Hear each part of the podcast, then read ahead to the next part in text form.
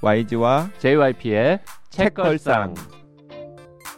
책에 관한 걸쭉하고 상큼한 이야기. YG와 JYP의 책걸상이 찾아왔습니다. YG 강량구입니다. JYP 박재영입니다. 박평 박혜진입니다. 자, 저희가 지난 시간에 소개해 드린 바와 같이 2월 20날 네, 과학의 품격 출간 기념 YG와 JYP의 책걸상 토크 콘서트라는 거를 한남동 블루스퀘어에서 합니다. 네. 아직까지는 좌석이 남아 있겠죠? 어, 남아 있겠죠? 음, 네. 아마도. 네, 그 미처 소식을 듣지 못하시고 지금 소식을 접하신 분들은 얼른 텀블벅 그 구글에서 검색하신 다음에 찾아 들어가셔서 책걸상 치시면은 참여하실 수 신청하실 수 있으니까요. 신청하시면 될 것 같습니다. 설마 금세 다 찬 건 아니겠죠? 아... 50명이 마감으로 딱 정해져 있는 건가요? 네, 위기감 막 좌석이 네. 조금 더 할까? 조금 더 해도 되지 않을까요? 좌석이 50석밖에 없다는데. 근데 80명까지 들어갈 수 있대요. 입석 팔까요? 입석? 무슨 명절날 KTX도 아니고. 네. 근데 최대 80명까지 들어갈 수 있다라는 건 뭘까요? 그 의자를 좀 더 놓을 수 있다라는 거 아닐까요? 보조 의자 같은 거. 음. 뭐 상황 봐서 네. 뭐 50명 다 차면 그때 고민하시죠. 네, 지금 다 찼을 수도 있으니까 얼른 네, 들어가 그, 보십시오. 그 럴 리가 없습니다. 네. 그나저나 이번에 이게 토크 콘서트 준비하면서 새삼 느꼈는데 YG, JYP, HB까지는 이렇게 영어 이니셜로 있는데 박평만 혼자 이렇게 박평 음, 정말 흔한 음, 세상에 그 많은 박씨 평론가들은 다 네. 박평인데 네, 너무 닉네임이 밋밋하다거나 뭐 이런 음. 느낌 안 드십니까? 다 먹어버리겠다는 거죠. 음, 안 됩니다. 안. 박평을 다 아, 그래요? 먹어버리. 박평 중에는 내가 1등이다. 내가 1등이다. 1등 하고 싶어요. 어, 이 야망 덩어리. 해야죠. 사실. 박평은 네. 그 토크 콘서트 뭐 이런 거뭐 본인이 뭐 주인공이든 뭐 게스트든 뭐 사회자든 음. 많이 차- 참여해 봤죠. 그래도 한 2, 3년 동안 뭐 수차례 했죠. 예. 음. YG도 많이 해봤죠. 저도 많이 해봤죠. 사회도 보기도 음. 하고 제가 주인공이 돼 보기도 하고 사실 JYP는 걱정이 굉장히 많습니다. 음. 한 번도 안 해보셨어요? 저는 어, 북토크라는 거를 단 한 번도 구경도 한 적이 없습니다. 개념으로 나온 다음에 북토크 안 해보셨어요? 안 했죠, 아 그것도. 그때는 그때는 좀 옛날이어가지고 북토크가 별로 그때도- 유행이지 않을 때였다. 그때도 북토크 있었거든. 그래서 한 번도 안 해봐가지고 어, 오히려 이번 행사가 참신할 수 있습니다. 사실 되게 북토크가 재미가 없어요. 음. 음. 왜요? 왜 재미가 없냐면 그러니까 북토크 형식이 크게 두 가지인데요. 하나는 북토크를 빙자한 저자 강연 음, 그리고 이제 간단한 질의응답 음흠. 이런 식의 순서가 있고요. 또 하나는 어 약간 입담이 있는 사회자나 혹은 이제 호스트를 한 명 박아두고서 게스트로 저자를 모신 다음에 그 TV의 토크쇼처럼 정해진 질문을 물어보고 답하고 그리고 나중에는 청중들한테 질의를 하면 응답을 하는 식으로 구성이 되는데 왠지 그것도 원래 이렇게 출판계에서 하는 행사들이 좀 뭐라 그럴까? 뭔가 약간 재미가 없잖아요, 기본적으로. 음. 그래서 약간 하는 사람들도 좀 약간 민망하기도 하면서 좀 김이 빠지고 음. 보는 사람들도 그냥 저자 보고 싶은 마음이 오긴 했는데 음. 뭔가 그 시간 대비 음. 가성비가 좋다라는 느낌을 못 받고 가시는 분들이 많은 걸로 알고 있습니다. 음. 그래서 저는 오히려 출판사 사장님들이나 편집자들한테 아 좀 그런 책 파는데 도움도 별로 안 되고 품만 많이 드는 북토크 하지 마라. 음. 이런 이야기를 오히려 많이 하고 다니거든요. 음. 하여튼 현재까지는 어, 2월 20날 행사에 대한 자세한 계획이 전혀 없습니다. 저희 행사는 뭐 물건 협찬 같은 거 없습니까? 물건 협찬이요. 아 사이언스 북스에서 뭐 약간의 책을 네, 과학의 네. 품격 몇권 줬습니다. 아니 뭐 화장품이라던가 뭐 이런 거 그런 없습니까? 그런 거 없습니다. 페르세폴리스 얘기하시죠. 네. 사실 YG가 페르세폴리스 한번 해보자라고 했을 때 제가 이렇게 말했습니다. 그럼 중동 문제 전문가를 모셔야 하는 거 아니냐. 음. 뭐 한국 외대 이런데 교수님이라든지 그랬더니 어, YG가 두 가지 얘기를 하더군요. 웬만한 건 자기가 다 대답할 수 있다. 음. 그리고 이거는 중동의 어떤 문제라기보다는 개인 네. 이, 이 마르잔 사트라피 한 사람의 어떤 인생에 관한 이야기니까 음. 박평이랑 같이 해도 좋을 것 같다. 음. 네, 맞아요. 라고 얘기를 해서 어 인생 얘기니까 박평이랑 하는 거 오케이.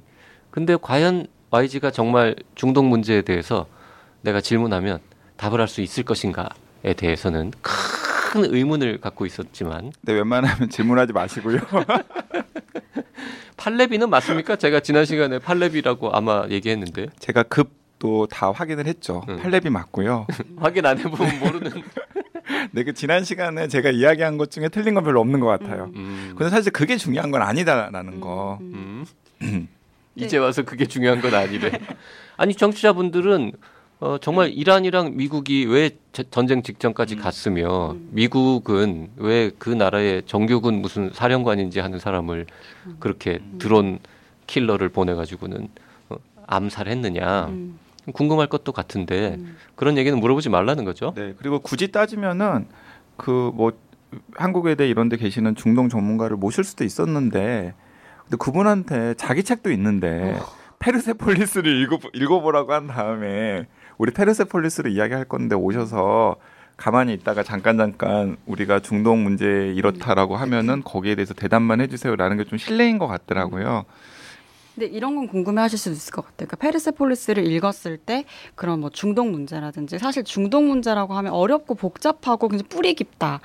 그러니까 굉장히 복잡한 정치적인 문제들이 얽히고 설켜 있다 이런 생각이 드는데 그러니까 이 책을 읽었을 때 그런 어떤 지적인 궁금증이라든지 이런 호기심이 어느 측면에서 얼마만큼 해소가 되는 건가 아니면 어떤 방식의 또 다른 차원의 이해가 있는 건가 이런 건 좀 궁금해하실 수 아, 있을 것 같아요. 정확하게 제가 말씀을 드리면 이 페르세폴리스를 읽으면 이란이라는 나라에 대해서 가지고 있었던 뭐 막연한 거부감 음. 사실 우리나라 사람들 이란을 약간 북한과 비슷하게 취급을 해요. 인권이 상당히 억압되어 있고 뭐. 인권이 상당히 억압되어 있고 그런데 우리가 북한에 대해서 아는 것도 사실은 굉장히 제한적이고 부분적이잖아요.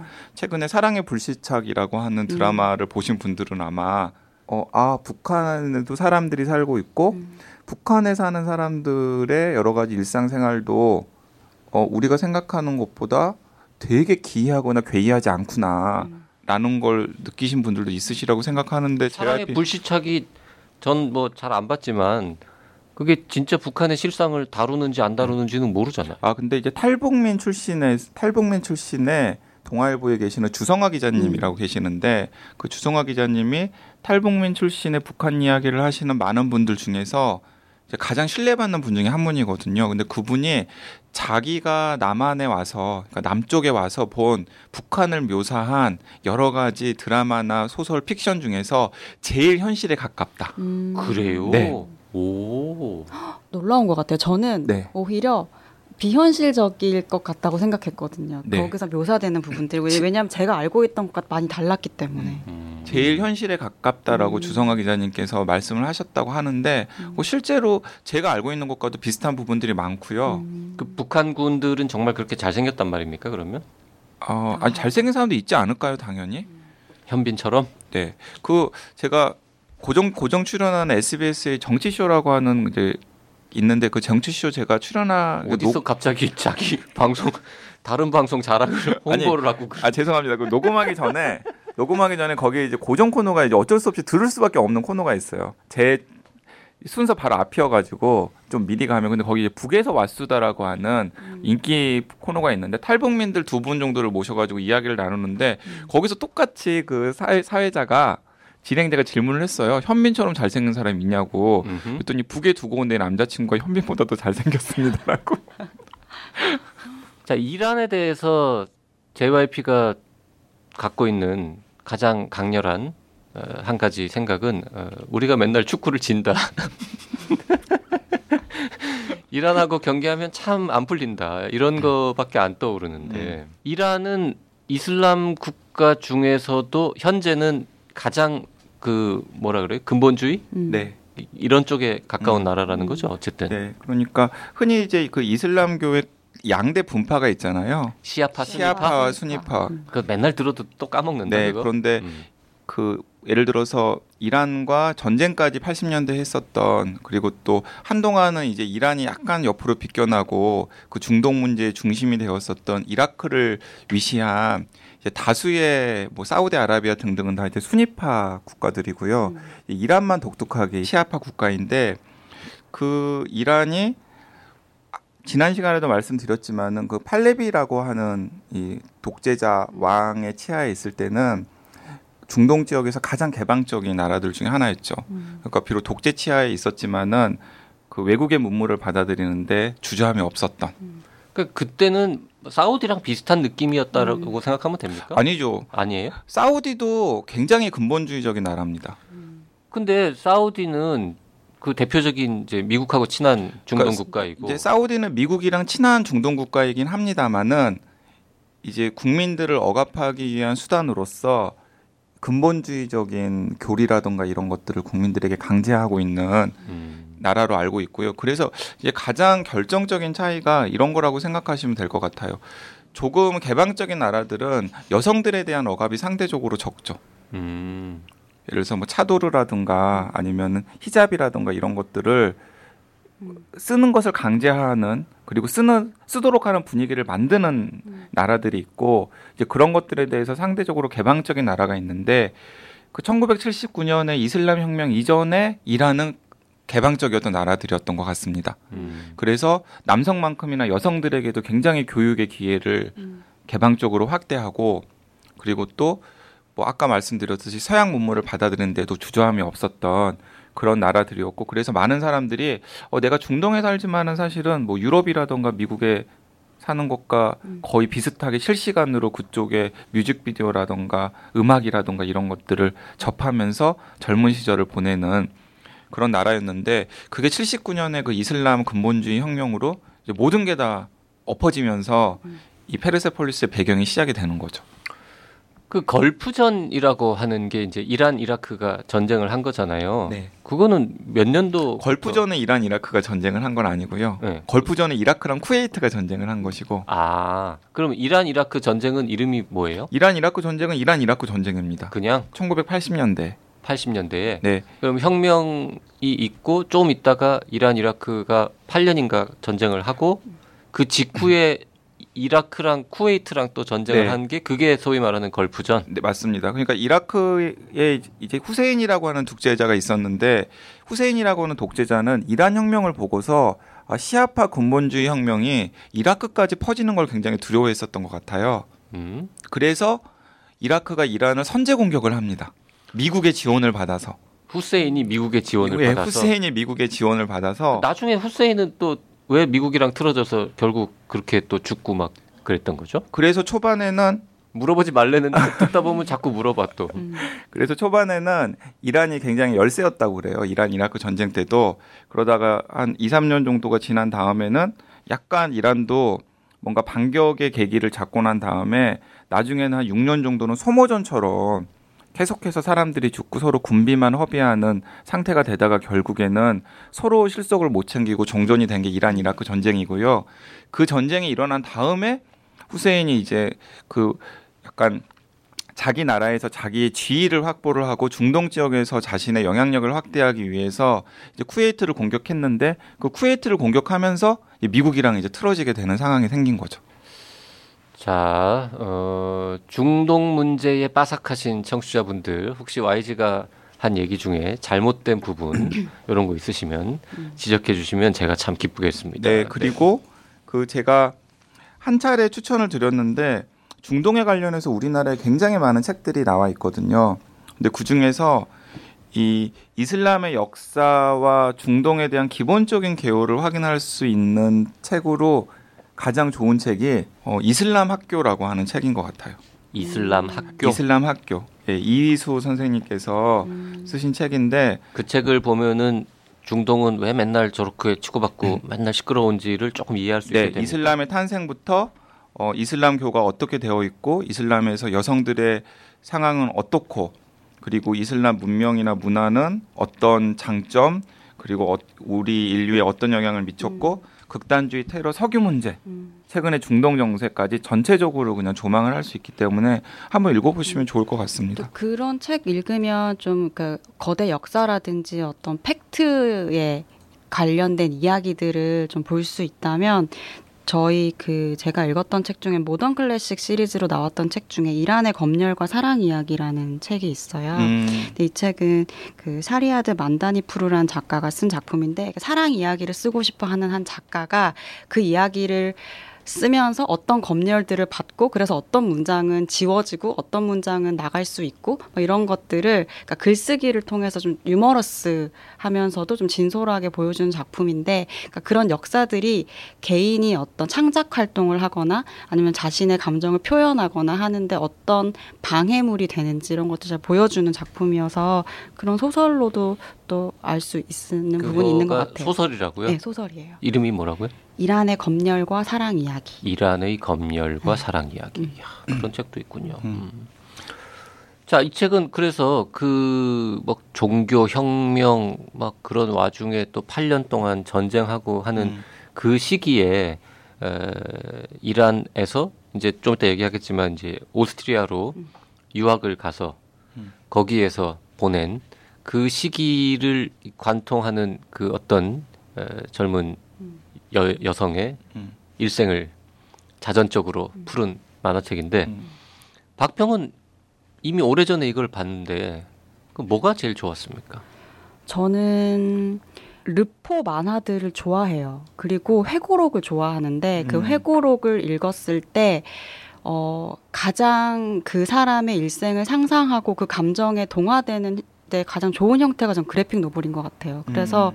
이 페르세폴리스 읽으면서도 사실 어떤 장면들이 막 강렬하게 기억에 남는다거나 이 에피소드 때문에 뭐 이란의 역사라든지 이런 걸 다시 이해하게 됐어 이런 것이라기보다는 그 한편 한 편에 뭐 이를, 이를테면 전 난민들이 밀려오는 그런 테헤란의 어떤 분위기라든지 아니면 자살을 시도하고 나서의 어떤 상황이라든지 뭐 이런 에피소드들을 통해서 한 사람의 이야기들을 그러니까 좀 여러 장면 컷들을 통해서 제가 이렇게 본 영화 보는 것처럼 그렇게 봤던 기억이 나는 것 같아요. 그래서 그냥 이란이라는 한 배경과 그 배경 위에 살아가는 한 이제 젊은 여성의 이야기를 그러니까 내 친구 이야기 보듯이 이렇게 봤던 기억이 나고 그 흑백의 이미지들이 그냥 저한테는 히잡이라는 그 억압 체제가 주는 굉장히 또 강렬한 그 색깔로도 받아들여졌었거든요. 그래서 그냥 그런 이미지들도 저한테는 다가오는 바가 크고 그 전체적인 그냥 느낌들이 굉장히 강렬했던 작품이었어요. 제가 지난 시간에 농담처럼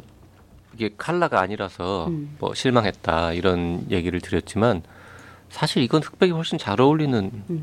네, 내용인 것 같습니다. 음. 칼라로 한들 여기 나오는 사람 태반이 다 시커먼 옷만 입고 있으니까. 그렇죠. 음. YG는 뭐가 제일 마음에 들었습니까? 음, 저는 처음에 읽었을 때랑 방송 준비하면서 최근에 새로 책을 구입해서 읽었을 때랑 약간 그 제가 눈여겨 보게 되는 포인트들이 약간 다르더라고요. 자, 그 아까 JRP가 간단하게 정리한 대로 이 책은 이 마르잔 사트라피가 10살 때부터 20대 초반 때까지의 삶을 다룬 것이고 크게 세 부분으로 나뉘는데 하나는 아까 우리가 많이 이야기했던 이슬람 혁명 이- 이후에 이란이 급격하게 변화하고 이란 이라크 전쟁의 와중에서 이 10대 초반을 보낸 마르잔 사트라피의 이야기 그리고 마르잔 사트라피의 안위 그리고 미래를 걱정한 부모들이 파격적으로 이 사트라피를 오스트리아로 유학을 보냅니다.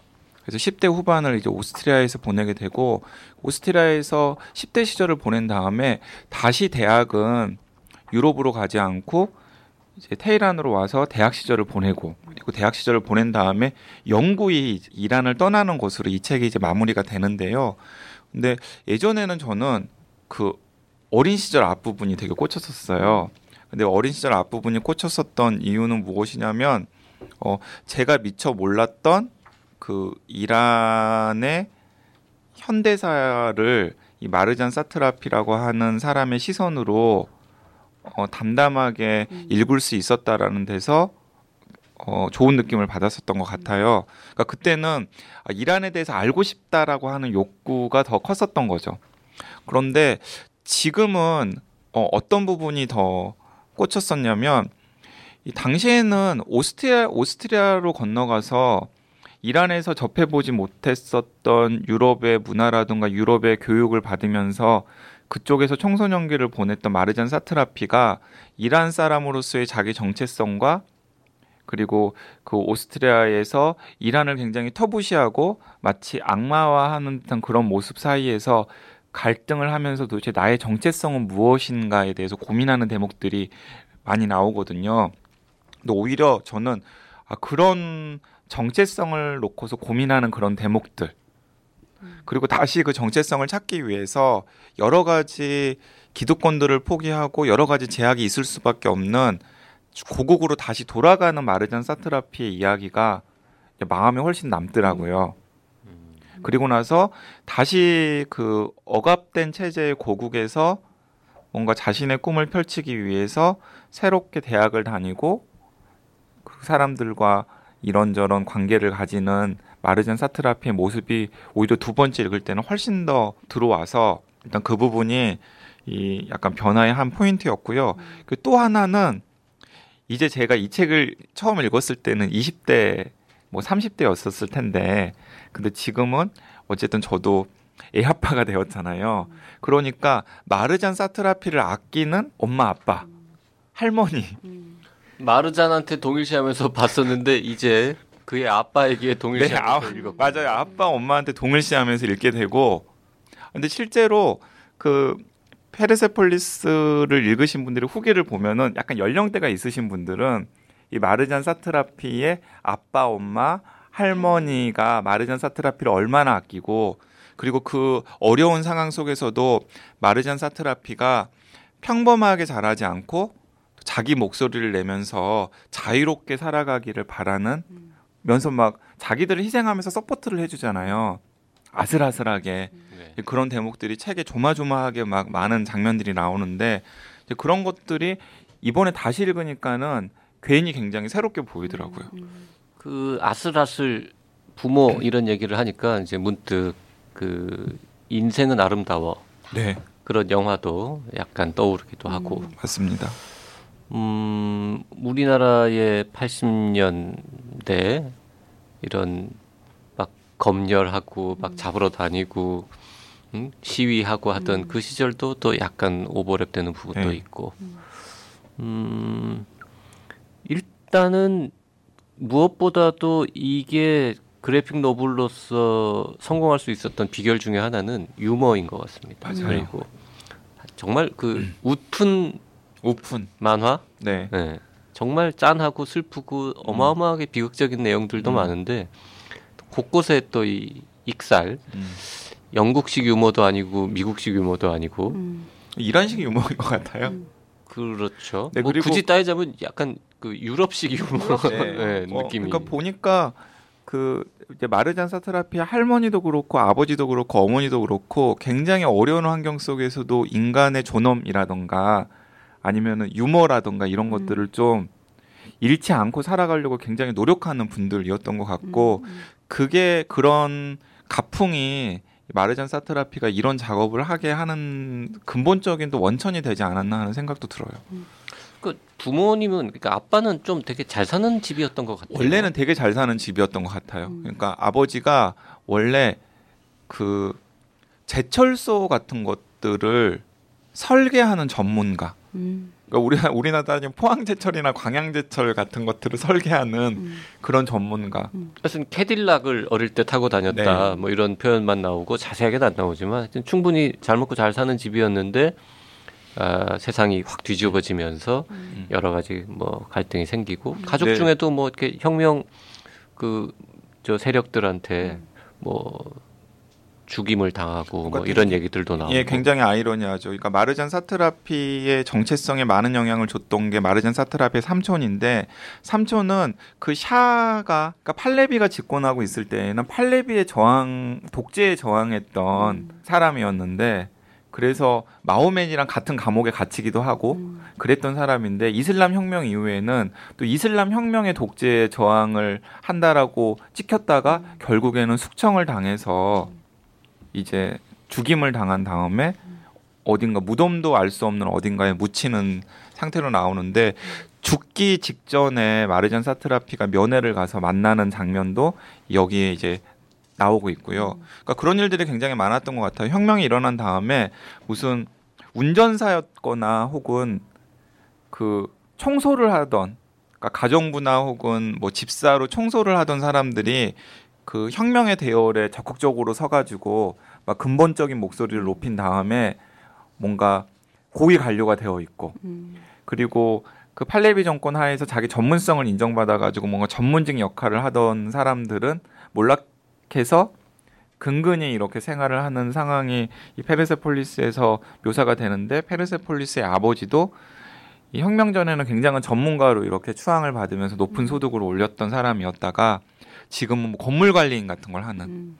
네, 그런 사람으로 전락한 것으로 책에는 나오고 있습니다.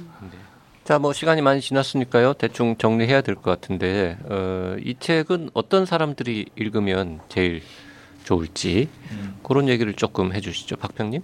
저는 그 graphic novel 사상 최 최초로 그러니까 여전히 최초인데 이제 퓰리처 퓰리처상 받았던 작품이 있어요. 아트 슈피겔만의 그 쥐라는 쥐. 예, 작품이죠. 이게 홀로코스트 생존자의 어떤 생에 걸쳐 계속되는 후유, 후유증 같은 것들을 다룬 이야기인데 그 쥐도 그 꼭 읽어야 될열 네. 편 중에 한 편이더라고요. 네. 그거는 제가 어, 알고 있는 책이고 음. 봤어요 옛날에. 음, 네. 음. 네. 그런 어떤 르포 문학, 어떤 세계사의 사- 세계사가 한 인간에게 어떤 식으로 관통하는가 이런 것들을 좀 궁금해하시는 분, 퓰리처상에 좀 관심이 있으시다거나 이런 취향을 갖고 계신 분들은 한번 읽어보시면 후회하지 않을 작품일 것 같아요.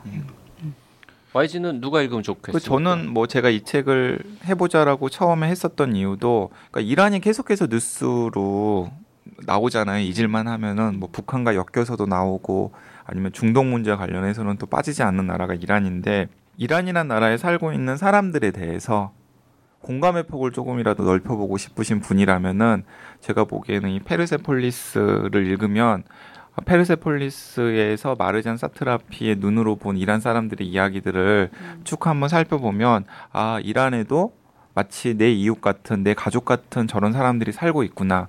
그리고 그들의 감동적인 이야기가 있구나라는 것들을 이 페르세폴리스라고 하는 그래픽 노블을 통해서 느끼실 수 있으리라는 생각하고 그 외에도 그런 목적 의식 외에도 그냥 연초에 감동적이면서도 굉장히 오랫동안 기억에 남는 근사한 작품을 한번 읽어보고 싶다 하시는 분들은 이 책을 접으시면 진짜 후회가 없으시라고 생각합니다. 전체적으로 다 좋았는데 아, 너무 비싸다 이런 느낌 들고요. 어, 아, 도서관에 있습니다. 도서관에 있습니다. 제가 도서관에서 검색을 해보니까 구판, 심판 음. 다 있어요. 다 있고요. 도서관에 대부분 번역은 똑같은 있고, 거죠? 번역은 다 똑같고. 음, 네, 네. 구판이든 심판이든 도서관에서 보시는 것도 좋을 것 같고요. 네, 제가 웬만하면 비싸다는 얘기 잘 안 하는데 저도 책 파는 사람으로서 요거는 네. 조금 비싼 느낌이. 마지막으로 그때 이제 애청자분들 중에서도 좋아하시는 베스트셀러 작가님 중에 이제 임경선 작가님 계시잖아요. 되게 다정다감한 상담글 많이 쓰시는 분인데 임경선 작가님께서 뭐라고 추천사를 쓰셨냐면 영원히 변치 않을 나의 인생책. 이토록 감정이입을 하며 읽었던 책이 과연 있었을까? 권위주의, 근본주의, 가부장적 억압에 온몸으로 저항하며 자유와 전엄 그리고 고유의 정체성을 잃지 않기 위한 그녀의 분투는 오늘날 우리들의 모습을 고스란히 비추는 거울이다. 그리고 또 한 번 이제 팔레스타인이라고 하는 또 유명한 그래픽 노블의 네. 이 저자인 조 사코라고 하는 약간 뭔가 의식 있고 그 다음에 사회 고발성 그래픽 노블이나 만화를 그리시는 분들이 굉장히 좋아하는 이 작가인데 이 조 사코라는 분은 뭐라고 추천사를 썼냐면 오히려 저는 이 추천사도 마음에 드는데 전쟁과 혁명의 시기에 이란의 감수성 많은 한 소녀로서 사트라피가 기록한 이 성장 보고서에 대해 나는 어떻게 찬사를 보내야 할지 모르겠다. 아까 JRP가 지적한 대로 페르세폴리스는 다정함과 웃음만으로 우리의 편견을 산산히 부숴놓는다. 다정함과 웃음. 네, 그게 어, 이 책의 중요한 포인트인 것 같아요. 네, 아, 얘기를 하다 보니까 그 IPTV에 있다는 페르세폴리스 그 움직이는 만화 영화 네. 그것도 한번 보고 싶은 생각이 드네요. 우리 집에는 BTV가 나오는데 있는지 한번 찾아봐야 될것 네, 같습니다. 한번 찾아보십시오. 네, 오늘 여기까지 하겠습니다. 감사합니다. 네 감사합니다.